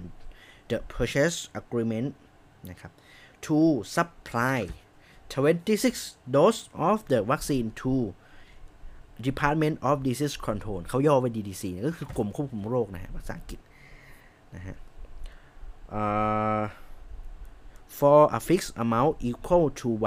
130 million 130 ล้านบาท ไม่รวมภาษี คุณจำตัวเลข 26 ล้านนะฮะ 26 ล้านโดสตัวนี้ มันตรงกับส่วนที่เป็นของอตัวเลขที่เป็นไปไปไปเปิดดูที่เป็นเอกสาร confidential ที่ a s t r a z e ซ e c a ส่งให้กับสาธารณสุขแล้วมันหลุดมานะฮะ ก็คือสัญญาตัวเนี้ย มันเป็นสัญญาที่เซ็นกันไว้เมื่อมกราคมนี่ มันมันมันมันมีวันที่อยู่นะฮะ หน้าแรก มันเซ็นเมื่อวันที่ 23 เอ้ยไม่ใช่สิ ขออภัยผิด ผิดขออภัยผิด อะแต่ว่าตัวเลขนี้เป็นตัวเลขที่ตรง เอกสารตัวนี้ตรง แล้วสิ่งที่ว้าวกว่านั้นฮะไปเปิดดูหน้าสุดท้าย ขออภัยที่อาจจะมีเสียงกุ๊บกุ๊บกับกับในตอนเปิดนะฮะ ก็คือในส่วนของหน้าที่เป็น appendix มันเป็นตารางหน้าสุดท้ายครับ เดี๋ยวถ้ามีเวลาเดี๋ยวผมจะพยายามจะเล่าทั้งหมดนะฮะ จริงๆมันมันไม่ค่อยมีสามันบางทีอ่านไปมันไม่ได้มีสาระสำคัญซะทีเดียวนะฮะแต่ว่าเอาประเด็นสำคัญแบบนี้ฮะแบบมันมันมีเอกสารที่เป็นในส่วนของนี่อ่าคำว่า work คือเอกสารถ้าจริง ๆ เนี่ย ที่ผมไม่รู้หน้าไหน หัวข้อที่บอกว่า work plan draw out the project นะครับเขาบอกว่าตัวเนี้ยไม่ได้กำหนดไว้เลยครับ ไม่ได้กำหนดว่าจะต้องส่งมอบเมื่อไหร่ คือเอาง่ายๆว่า 26 ล้านโดสในเอกสารในสัญญาตัวนี้ ซึ่งผมเข้าใจว่าในเอกสารที่เป็น ในล็อต2ที่เพิ่งเซ็นไปเมื่อเดือนพฤษภาคมเนี่ย มันคือเอกสารมันน่าจะเหมือนกัน ไม่รู้ว่ามันมีการปรับสัญญาอะไรยังไงนะฮะ แต่ว่าในล็อตในในเอกสารชุดแรก ที่ไม่คาดดำ26 ล้านโดสครั้งแรกที่เซ็นกัน ไม่ได้บอก ไม่ได้บอกว่าเซ็น ไม่ได้บอกว่าต้องส่งมอบเมื่อไหร่โดยความหมายแบบนี้ครับว่าแอสเซนกาจะส่งจะส่งวัคซีนให้คุณ เมื่อไหร่ก็ได้ คือจะยี่จะครบ 26 ล้านโดสในอีก 10 ปีข้างหน้าก็ยอมก็ย่อมได้ ไม่ผิดสัญญา เพราะในสัญญาไม่ได้เขียนไว้ครับ ไม่ได้เขียนไว้เลยฮะ เรื่องจริง ไม่ได้เขียนไว้ ไปเปิดดูเนี่ย คือคืออย่างอะผมไปเปิดดูของอังกฤษฮะ ของของโทษนะ ของอังกฤษเนี่ย ของ EU ที่เซ็นกัน ของ EU ที่เซ็นกันอ่าผมผมผมผมมันมีมันมีมันมีเอกสารของ EU เดี๋ยววันหลังผมจะเอามาเทียบนะฮะ แต่คือเขาคาดดำของ EU มันคาดดำเหมือนกัน แต่เขาแต่ในตารางนี้เขาเขียนในของ EU นะเขาเขียนว่า estimate delivery schedule ตารางการส่งนะครับ ในในในแถบข้างบนเนี่ยนะฮะ บอก number of dose in millions ก็คือแถวข้างบนที่คาดดำจริง ๆ EU มันผมหาฉบับที่มัน อันคาดดำไว้ไม่เห็นไม่เจอ แต่ว่าเอาง่ายๆว่าเขาอะในตารางนี้บอกข้อมูลชัดเจนว่าเออเนี่ยเขาในแถวมันมี 3 หัวข้อครับ ก็คือจำนวนโดสที่ต้องส่งในหน่วยล้านโดสเเดือนที่จะต้องส่งนะครับจำนวน cumulative total สะจำนวนสะสมครับ บอกไว้ชัดเจนว่า เดือนนี้สั่งเท่าไหร่สมอะอะสมมุติว่าอะอย่างของ EU นะ สมมุตินะฮะหนึ่งล้านโดสหนึ่งเลขหนึ่ง1ล้านโดสจะส่งภายในเดือนมกราคม ฉะนั้นก็คือ total คือ 1 ล้านโดส เดือนมกเดือนกุมภาพันธ์อาจจะสั่ง 3 ล้านโดส อาจจะต้องส่ง 3 ล้านโดสในเดือนกุมภาพันธ์ ก็คือ ก็คือเขาก็คือเอกสารมันต้องเซ็น เอกสารมันต้องมี ในการประเมินประเมินว่าการส่ง การส่งในแต่ละเดือน จะต้องมีจำนวนจำนวนเท่าไหร่ แล้วคุณต้องทำแอสตราเซเนกาต้องส่งให้ตามเป้าครับ ซึ่งแน่นอนถ้าแอสตราเซเนกาทำไม่ได้ ในส่วนของรัฐบาลไทยหรือหรือองค์กรรัฐเนี่ยโดยหรือ EU เนี้ยสามารถฟ้องได้สามารถ เออเออแอสตราแอสตราเซนกาต้องเสียค่าปรับ เสียค่าปรับให้กับรัฐบาลที่เขาสั่ง เพราะว่าคุณส่งวัคซีนไม่ตรงตามกำหนด แต่ถ้าคุณดูเอกสารที่เป็นสัญญาของไทยที่เซ็นกับแอสตราเซนกาคุณไล่เปิดดูฮะ ไม่มี ไม่มีเลยว่าไม่มีรูปแบบตารางเหมือนที่ทาง ทางแอสตราเซเนกาเอ้ยทางรัฐบาลไทยเขียนไว้เลยครับ หน้าสุดท้ายจริงๆ คุณวิโรธอธิบายแบบนี้ฮะแต่ผมขยายความให้ฟังว่า หน้าสุดท้ายที่ทางรัฐบาลไทยในสัญญาตัวนี้เขียนเขียนไว้อะฮะก็คือเขาเขียนแค่ว่าเป็นสโคปของการทำงานนะครับ เขียนว่าลักษณะการทำงานคือเหมือนเป็น action plan ของการผลิตแค่นั้น เนี่ยฮะ research and development การวิจัยและพัฒนา จะเริ่มในเดือนพฤศจิกายนปี 2020 ปีที่แล้วฮะ development of vaccine production process การพัฒนาการผลิตนะครับ begin เริ่มทุกอย่างมันเริ่มเดือนพฤศจิกาปี 2020 หมดนะฮะ control of vaccine quality การคุดความควบคุมคุณภาพของวัคซีน COVID Clean system and organization นะฮะ อันนี้มันจะแปลเหมือนกับว่าเรื่องตัวยาอะไรเงี้ยนะฮะ แล้วก็ medical regulatory เอ่อ regulatory activities การตรวจสอบ เรื่องของการการแพทย์แล้วก็อื่นๆ ไอ้ตัวเนี้ยมันบอกแค่ว่าเริ่มต้นเมื่อเดือนพฤศจิกายน ปี 2020 แต่ in date ก็คืออวันที่สิ้นสุดเนี่ย ไม่ได้บอก TBD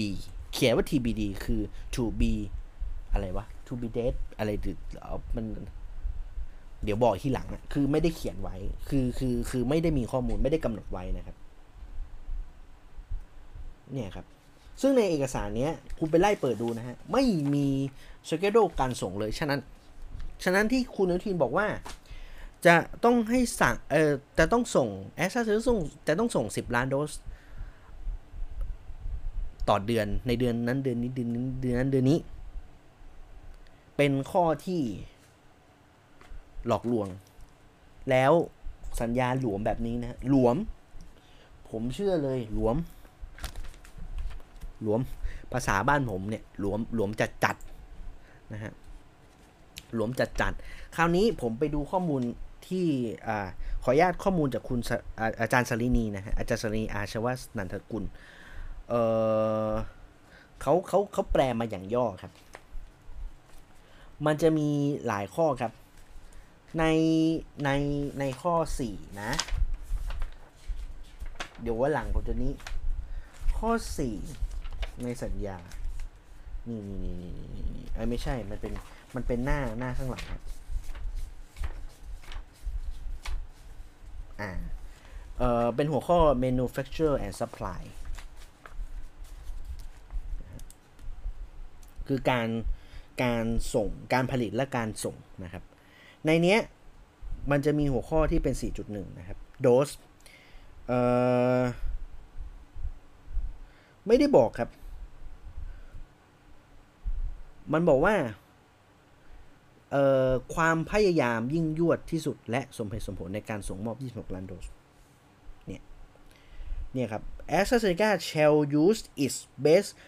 reasonable effort to supply the dose for distribution within the territory เออ ก็คือ เนี่ย ก็คือไม่ได้กำหนด กูก็จะส่ง กูมีเท่าไหร่ กูส่งเท่านั้น สมมติว่าประเทศนี้จะเอา สมมติว่าประเทศที่เขาเป็นคู่ค้าแอสตราเซนกาอยากได้ก่อน เขาก็จะบอกว่าเออเขาก็บอก เอ้ย ยูไม่ได้ ยูไม่ได้ ยูไม่ได้กำหนดนี่ ยูจะมาบีบคอเราไม่ได้อะ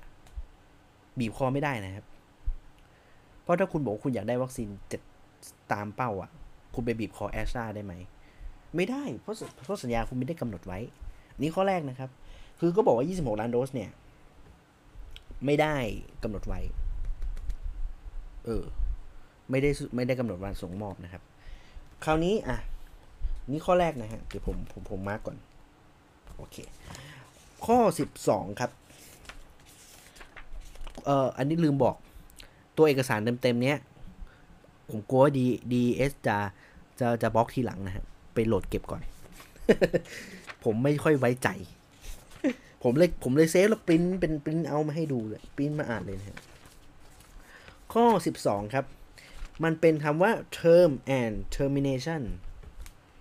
เอ่อเป็นเป็นเป็นเป็น agreement เป็นเป็นเหมือนว่าการสิ้นสุดสัญญานะครับ เออบอกว่าในเนี้ยไม่ได้ระบุวันสิ้นสุดสัญญาครับ ไม่ไม่มีไม่ได้บอกนะครับ ก็คือถ้าคือคือจะส่ง 26 จะครบ 26โดสอีก 10 ปีข้างหน้าก็ทำได้ เออ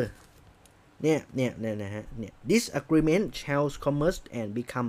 effective on the date AstraZeneca receive all re required requisite authorization นะฮะ for the vaccine from the Thailand from the FDA อะฮะอืมองค์การหารและยา ก็คือไม่ได้บอกไม่ได้เขียนไว้นะฮะ คราวนี้ไม่จบเเรื่อง อะ ไปดูมันจะเป็นข้อ ขออนุญาตนะครับผมไม่ได้บุ๊กมาร์กไว้ มันจะเป็นหน้าที่เป็น เดี๋ยวนะ ขออนุญาตหน้าหน้าหน้าหน้าหน้าหน้าสุดท้ายเออจริงๆมันมีข้อมูลพวกสเปคด้วยนะ ผมผมเอาผมจิกผมผมจิกเอกสารเลยไปทำวัคซีนได้ทำเป็นเล่นไป ข้อ5ครับ ข้อ5ข้อ5ข้อ5ข้อ5นี่ funding and invoicing คือการจ่ายข้อ A ฮะ payment schedules นะฮะ payment schedule เอ่อคุณไปข้อ 3 นะครับ ก็คือ ก็คือจ่ายค่ามัดซิมจ่ายค่ามัดจำวัคซีนล่วงหน้า 60%นะฮะเนี่ยมันจะ เนี่ยครับ fixed amount equal 65 million dollars นะครับก็ก็คือการจ่ายเนี่ย มันจะกะมันจะจ่าย 3 รอบนะฮะเออคุณจำตัวเลขนะฮะจำตัวเลขว่า 20 20เอ่อ26ล้านโดส เอ้ย เออ ถูกละ26ล้านโดสนะฮะ ผมผมต้องเขียนด้วย26ล้านโดสเนี่ยนะฮะ เออเงิน เอ่อ ราคาที่ต้องจ่ายโดยไม่รวมภาษีเนี่ย คือ130ล้านโดสนะ เอ้ย130ล้านบาท เอ้ย sorry 130 US ดอลลาร์ครับ ขออภัย130 US ดอลลาร์นะครับ ซึ่งการจ่ายเนี่ยมันจะจ่าย 3 งวด งวดแรกครับ ก็คือเป็นมัดจำนะฮะ a fixed amount equal ก็คือจ่ายงวดแรกเนี่ย65 65 US ดอลลาร์ครับ งวดที่ 2 จ่าย 13 13 US ดอลลาร์ครับนะแล้วก็งวดสุดท้าย ก็คือจ่ายหลังจากที่ส่งมอบ 26 ครบ 26 ล้านโดสเนี่ย คือ 52 ล้านเออ US ดอลลาร์เออล้าน US ดอลลาร์นะครับ จ่าย3งวดนะฮะเนี่ย fix มันเนี่ยมัน fix amount equal to จุดๆๆๆเนี่ยฮะข้อสุดท้ายเนี่ย มันบอกว่า promptly after each delivery of the batch of the dose to the distribution hub in install installment on a pro rata pro rata pro ไม่ใช่ pro pro rata basis ก็คือพูดง่ายๆว่าจ่ายเมื่อจ่ายงวดสุดท้ายเมื่อ วัคซีนส่งถึงครบนะครับ เออ งั้นผมสรุปแบบนี้ครับ ว่าเอกสารตัวเนี้ย ผมไม่รู้ผมผมผมสงสัย ผมสงสัยนะ ผมสงสัยจริงๆว่าก้าวไกลเอามาจากไหน ไม่มีใครมาตอบ ไม่มีใครตอบผมเลย แต่แต่เอาจริงๆผมไม่คาดไม่คาดคิดเหมือนกันนะ ว่าผมจะได้เห็นสัญญาแบบนี้แบบเต็มๆแบบอันเซนเซอร์อะเพราะว่ามันรู้เลยนะ คือตอนที่เซ็นเซอร์เนี่ย มันมันไม่รู้ว่าใครเซ็น แล้วแล้วสิ่งที่ wow คือพวกเอกสารสัญญามันบอกหมดนะครับเนี่ยหน้าผมเปิดหน้าแรกเนี่ยผมขออนุญาตนะ บอกว่าใครเป็นเนี่ยมิสเตอร์นครเปรมศรีเนี่ยผอ.สถาบันวัคซีนอืมบอกยันเลขที่บัตรประชาชนโดยคุณเอ้ยเนี่ยคุณเอ้ยแล้วรู้เลยใครเซ็นนะฮะอ่าผมผมผมบอกว่าใครเซ็นก็ได้ มันมีหน้าที่สัญญาเซ็นนะฮะว่าใครเป็นคนเซ็นในในหน้า ซึ่งคาดดำซึ่งตอนแรกจริงๆอะพอสัญญาคาดดำออกมาเนี่ยหลายคนก็คาดเดาลายเซ็นคราวนี้รู้เลยครับว่าใครเซ็นอันคนเซ็นหลักๆเนี่ยมีอยู่สี่คนนะฮะคนแรกเนี่ยเป็นผู้อำนวยการของสถาบันวัคซีนแห่งชาติก็คือ ดรนครเปรมศรีนะฮะ อันที่สองเนี่ยก็คือคุ้นหน้าคุ้นตาแหละ คือแอสตราเซเนกาของประเทศไทย ก็คือเจมส์ทิกส์นะฮะมิสเตอร์เจมส์ทิกส์อันที่สามเป็นเลขานุการของแอสตราเซเนกาของอังกฤษ คือมิสเตอร์เอเดรียนเคมป์นะครับ แล้วก็คนสุดท้ายที่เซ็นฝั่งของของรัฐเนี่ย ก็คือดรโอภาสการกวินพงศ์นะฮะผู้พออของกรมควบคุมโรคนี่ผู้ตอนแรกเดากันอะโอ้ยนี้ไม่ต้องเดาแล้วนะฮะ เอกสารหลุดออกมาแล้วก็มีพยานสองคนซึ่งซึ่งซึ่งในอันนี้ผมเข้าใจว่ามันเป็นเหมือนดราฟเหมือนเหมือนเป็นเอกสารที่เป็นเหมือนรอให้เซ็นอะอ๋อ นี่ไง มันเขียนข้างบน privilege and confidential execution copy คือเหมือนเหมือนเหมือนเอกสาร copy ก่อนเซ็นนะฮะ ซึ่งไอไอเอกสารนี้ไม่ไม่ไม่ยังยังไม่ได้ลงนามนะฮะ มันไม่ไม่มีตรงนามคือแบบเหมือนเป็นสัญเหมือนเป็นสัญญาที่ก่อนเซ็น finalize มั้งผมเข้าใจแบบนี้นะฮะเดี๋ยวถ้ามีเวลาเดี๋ยวผมไล่ไล่ไล่ไล่อ่านให้ดูนะฮะ แต่ว่าผมเอาเอาเอาคร่าวๆก่อน ผมพยายามลิงก์กับตัวนี้ ผมสรุปอย่างนี้ครับว่า ตัวของแอสตราเซนกาที่ที่ตรงเนี้ยสรุปนะฮะ เอกสารเอสตราเซนกาที่ทางก้าวไกลได้มา เป็นเอกสารที่เซ็นแค่ 26 ล้านโดสเท่านั้นนะครับ ในเดือน มกราคม ซึ่งไม่ได้ระบุว่าจะต้องส่งมอบเมื่อไหร่นะครับ แล้ว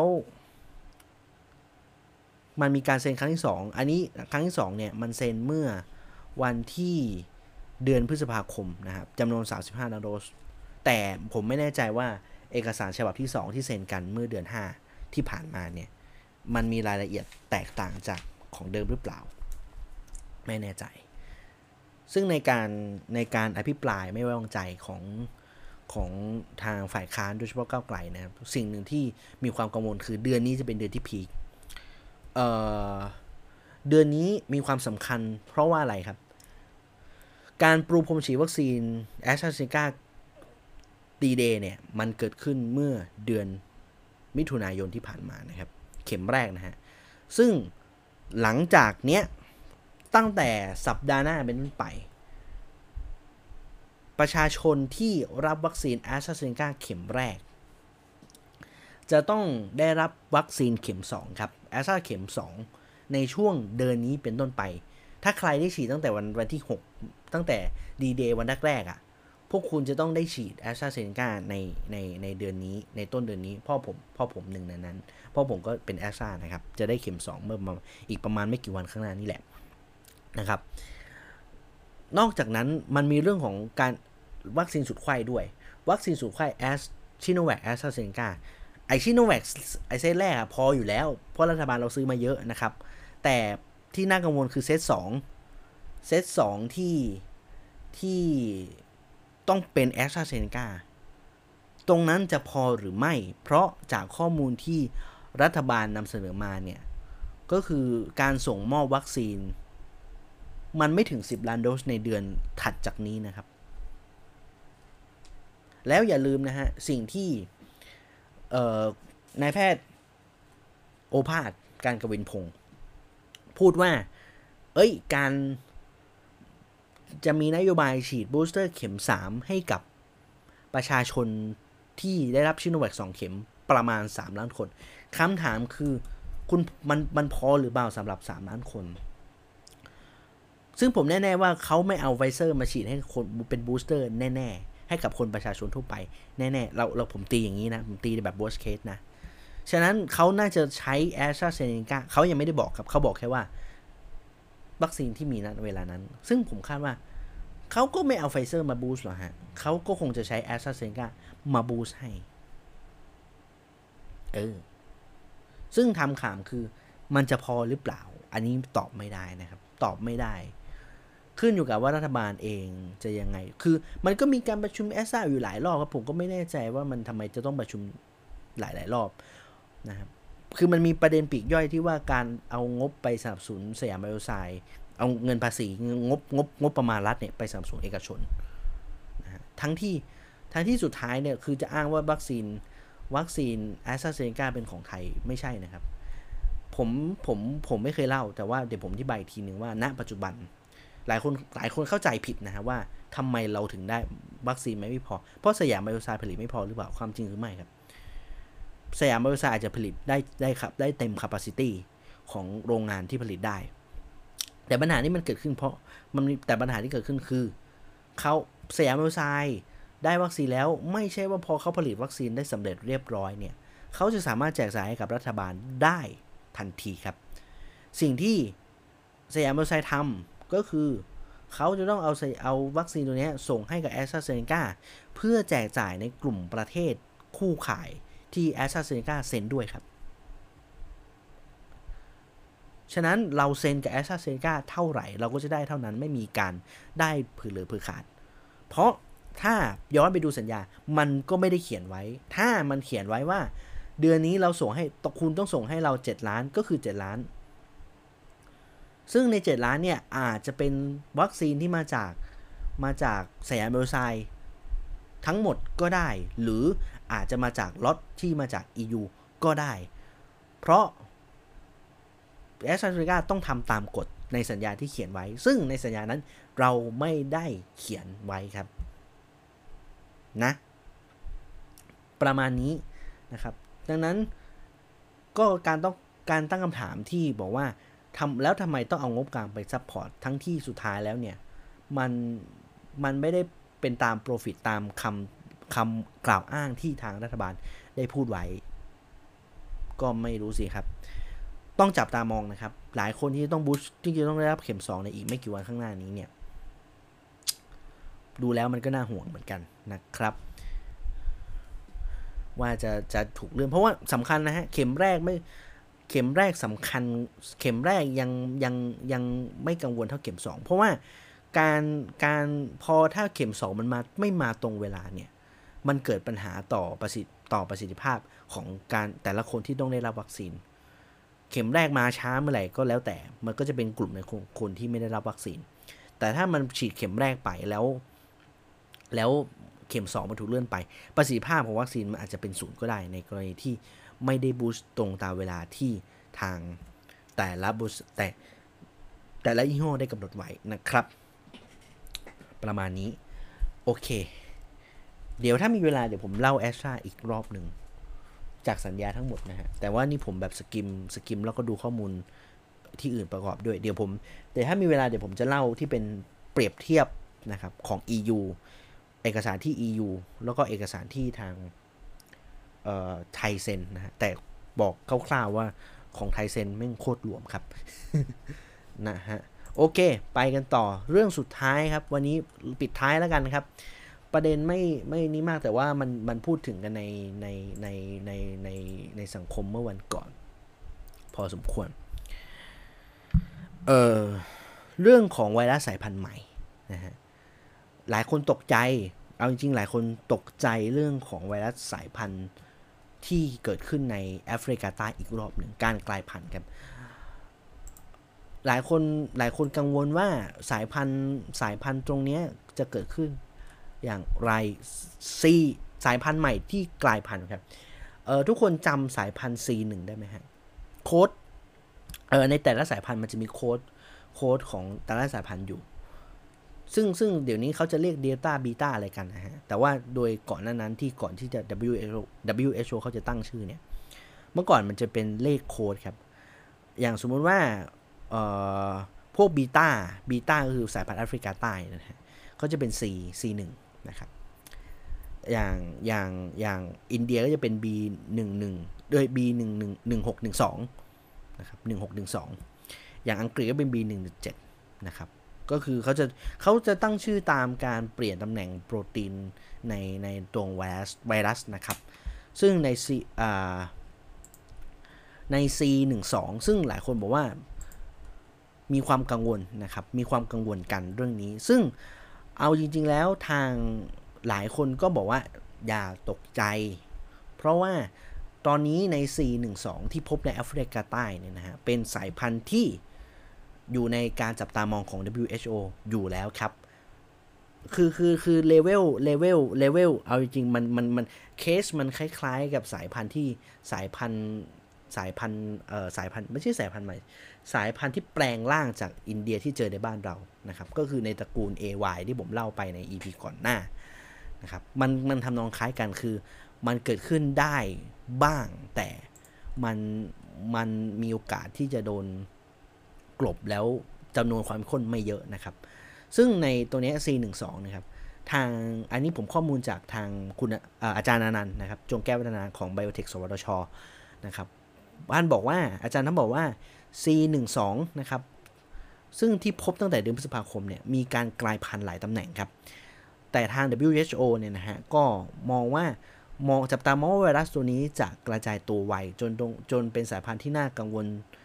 ตัวใหม่หรือไม่นะครับผ่านมา 4 เดือน ข้อมูลเพราะว่าไวรัสตัวนี้พบได้ไม่มากนะครับและอาจจะเดลต้าและอาจจะโดนสายพันธุ์เดลต้าเจ้าถิ่นโดนจัดการจนไม่เหลือแล้วนะครับ ไวรัสเปลี่ยนแปลงหลายตำแหน่งไม่ได้น่ากลัวเสมอไป มันเป็นธรรมชาติของไวรัสครับ ซึ่งทางดรนันนะฮะได้ยกข้อมูลทวิตเตอร์ของทางมิสเตอร์มาเรีย แวน เคิร์กโฮฟนะครับหัวหน้าทีมระบาดวิทยาของ WHO นะครับ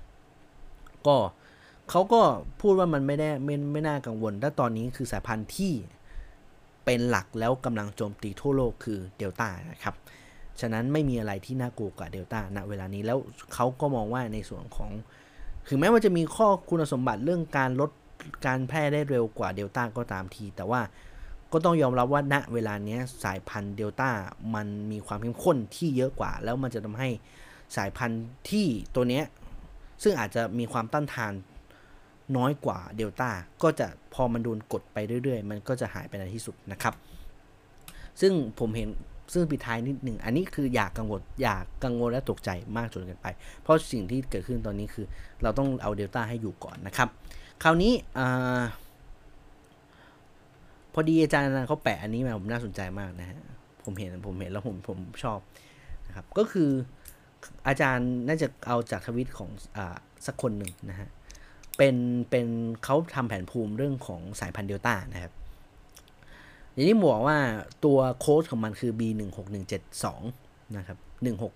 16172นะครับ ซึ่งแน่นอนว่ามันไอตัวในตัวมันก็จะมีการกลายพันธุ์ในเลเวลต่างๆนะครับ ซึ่งในปัจจุบันเนี่ยนะฮะเอ่อมันมีการกลายพันธุ์หลายตำแหน่งนะครับ ก็คือ AY ที่ผมเคยเล่าไปนะฮะในสายพันธุ์ที่เจอในไทย มันก็มี AY 1 AY 2 AY 3 4 5 6นะฮะ อะผมอธิบายอย่างนี้เดี๋ยวไปดูรูปใน Facebook ของอาจารย์อนันเพิ่มเติมแล้วกันนะฮะ AY 1เจอทั่วโลกนะครับ AY 2 3 3 3 3.1 4 5 6นะฮะ เอ้ย AY 2เจอในเจอในสหรัฐอเมริกานะ AY 3เจอในสหรัฐ 3.1 สหรัฐ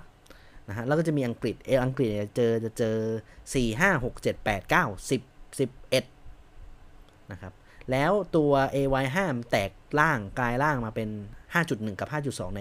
ในโปรตุเกสนะครับ AY 12 ในอิสราเอลครับ ส่วน AY 7 ในอังกฤษเนี่ยกลายล่างเป็น 2 สายพันธุ์เป็น AY 71 กับ 72 ก็คือในเดนใน 71 ในเดนมาร์ก 72 กับอิตาลีนะครับ คราวนี้มันก็จะมี division ที่เป็น 13 14 13 4 ก็สหรัฐ10 มันก็จะมีประเทศอื่นนะฮะ อย่างแคนาดาเจอเป็น AY ที่เจอเป็น AY 15 เคนยา AY 16 นะครับ แล้วที่มีมีข้อมูลคือมีอินโดนีเซีย อินโดนีเซียเจอ AY 24 นะฮะ สิงคโปร์ อินโดนีเซียเจอ AY 23 ในเอเชียจะเป็น 23กับ24 นะครับศรีลังกา 28 อันนี้ประมาณนี้ ซึ่งมันก็เกิดการกลายร่างไปเรื่อยๆครับ ซึ่งอาจารย์อาจารย์นันเขาบอกว่า ในในตระกูล AY ทั้งหมดเนี่ย ยังไม่มีตัวไหนที่เดโดดเด่นกว่า B1617 2 ซึ่งเป็นตัวแกนหลักของของไวรัสคือก็คือเดลต้านะฮะ ฉะนั้นก็ แต่แน่นอนครับว่าใน 27-28 ตัวตรงนี้ มันก็แน่นอนครับว่า มันก็อาจจะมีตัวใดตัวหนึ่งที่กลายร่างแล้วเหนือชั้นแอดวานซ์กว่าเดลต้าก็เป็นไปได้ นี่คือเรื่องของธรรมดาของการเรื่องธรรมดาของไวรัสนะครับ ที่มันจะต้องเอาตัวรอดในในใน ในการในในในสภาพแวดล้อมต่างๆ มันเป็นธรรมชาติของไวรัสพูดกันประมาณนี้นะครับ ก็ถือว่า ดูเดือดนะฮะก็ต้องเราเขาต้องเราต้องเข้าใจไม่ใช่เข้าใจไวรัส เราต้องรับรู้คือผมพยายามบอกว่า เรารับรู้ข้อมูลได้แต่อย่าตื่นตระหนกนี่คือสิ่งที่ผมพยายามย้ำเตือน หลาย ๆ คนที่อาจจะรับข้อมูลข่าวสารเรื่องของไวรัสว่า พอเจอไวรัสตัวนี้โอ้ยน่ากลัวจังเลยจะรอดไหมเนี่ยอะไรอย่างเงี้ยนะฮะจริง ๆ มันอาจจะไม่ได้มี มันอาจจะโดนเดมันมีมันมันไม่ยิ่งใหญ่เท่าลาบอสนะฮะ ถ้าลาบอสยังเป็นเดลต้าอยู่ มันก็ยังเป็นลาบอสอยู่อย่างค่ำนะ เออ นะครับ โอเค วันนี้ครบถ้วนนะฮะ ครบถ้วนตามประเด็นที่ลิสมา วันนี้แน่น ๆ เรื่องของวัคซีน เป็นการเมืองล้วนๆนะฮะ การเมืองล้วนๆเลยวันนี้อาจจะมีเรื่องของวิทยาศาสตร์นิดๆหน่อยๆ ไม่เยอะเท่าไหร่นะครับ ต้องขอบคุณจริงๆ ขอบคุณข้อมูลจากทุกสำนักข่าวด้วยนะครับ ก็พยายามย่อยข้อมูลกันให้ได้ง่ายขึ้นเนาะโอเค ก็ขอบคุณนะครับสำหรับการติดตามในวันนี้นะครับ ฟังมาถึงตรงนี้นะฮะอาจจะมีถ้ามีข้อสงสัยมีข้อกังวลอะไรต่างๆนะครับ ก็เดี๋ยวจะหยิบยกมาให้มาเล่าสู่กันฟังนะ เออนึกแล้วลืม เมื่อวานมีคนถามผมอะปิดท้ายนะฮะหลายคนถามว่าองค์การเภสัชอยู่องค์การเภสัชอยู่ในอยู่ในรัฐหรือเอกชนคำตอบคืออยู่ในเป็นองค์กรรัฐในสาธารณสุขนะฮะสาธารณสุขอืมแล้วก็อะเดี๋ยวก่อนผมเล่าคำถามก่อนคำถามจากทางบ้านนะฮะเขาถามผมในทวิตเขาบอกว่าคำถามแรกคือองค์การเภสัชอยู่ในองค์กรรัฐ หรือเอกชนหรือรัฐวิสาหกิจนะฮะข้อ 2เขาบอกว่าแล้วปัจจุบันการซื้อวัคซีนต้องผ่านองค์กรนี้ใช่ไหมนะครับอะผมอธิบายข้อแรกฮะตอบอีกทีก็คือองค์การบริษัทอยู่ในอยู่ในองค์กรเป็นองค์กรของรัฐในสังกัดกระทรวงสากระทรวงสาธารณสุขนะครับ ข้อแรกตอบตรงนี้ ข้อ 2 คือ การซื้อวัคซีนในบ้านเราณ ปัจจุบัน สามารถซื้อได้อย่างเสรีหรือถูกต้องผ่านองค์กรเหล่านี้คำตอบคือถูกควบคุมนะครับ ยังไม่สามารถซื้อได้อย่างเสรีนะครับ ไม่ว่าตัวไหนก็ตาม ซึ่งองค์กรที่ณปัจจุบันนะครับมี 6 องค์กรที่สามารถซื้อในส่วนของวัคซีนเข้ามานำเข้าวัคซีน อุปกรณ์การแพทย์ต่างๆ เข้ามาในประเทศไทยได้เนี่ยเท่าที่ไล่ดูก็คือมีในส่วนขององค์การเภสัชนะครับกรมควบคุมโรคอะไรเงี้ยรัฐบาลสาธารณสุขนะครับ แล้วก็มีสภากาชาติไทยนะครับ แล้วก็มีในส่วนที่เพิ่มเติมเข้ามาคือมหาวิทยาลัยธรรมศาสตร์ แล้วก็มีราชวิทยาลัยจุฬาภรณ์ประมาณนี้ฮะประมาณนี้ ฉะนั้นการเรื่องของเรื่องของการซื้อวัคซีนยังไม่สามารถทำได้เสรี แต่ถ้าสมมุติว่าไฟเซอร์ขอยื่นจดทะเบียนเป็นวัคซีนแบบจริงๆอะ่ะไม่ใช่วัคซีนแบบแบบฉุกเฉินนะครับ เป็นวัคซีนที่อนุญาตได้ในประเทศไทยก็จะเป็นการ unlock วัคซีนเออเป็นการ unlock ให้กับเอกชนที่สามารถซื้อวัคซีนไฟเซอร์ เฉพาะไฟเซอร์นะครับ เฉพาะไฟเซอร์ที่สามารถซื้อเข้ามาในประเทศไทยได้ โดยไม่ต้องผ่านองค์กรองค์กรณปัจจุบันเหมือนปัจจุบันตอนนี้นะครับ ตอบให้ประมาณนี้ที่ยิมตอบไปในทวิตแหละ แต่ว่าผมเล่าให้กับคุณผู้ฟังที่อาจจะยังไม่ค่อย get นะครับ โอเค วันนี้ครบถ้วนครับ เดี๋ยวไว้เจอกันอีกทีวันศุกร์นะครับ วันศุกร์เดี๋ยวไม่รู้ว่าประเด็นจะมีอะไรในเพิ่มเติมมาหรือเปล่าก็รอติดตาม อาจจะมีข่าว ถ้ามันมีข่าวเดี๋ยวผมยัดข้อมูลอะไรที่มันเป็นประโยชน์ต่อท่านคุณผู้ฟังละกันนะฮะ ก็ขอบคุณเออลืมลืมสิ สามารถรับรับฟังรายการนะครับของของผมได้นะฮะในใน4ช่องทางหลักๆ ก็คือ e n s h o r fm นะครับ ในส่วนของ Spotify Apple Podcast Google Podcast นะครับ เราเจอกันทุกวันจันทร์พุธศุกร์นะฮะ รายการน่าจะอัพผมอัดตอนค่ำฉะนั้นมันก็จะมาตอนดึกอาจจะมาดึกหน่อย4ี่ทุ่มห้าทุ่มแล้วแต่นะฮะ ก็อาจจะช้าหน่อยอาจจะดูกล่อมนอนอะไรกว่านไปนะฮะ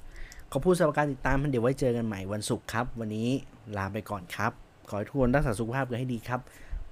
ปลอดภัยจากโควิดฮะวันนี้ลาไปก่อน สวัสดีครับ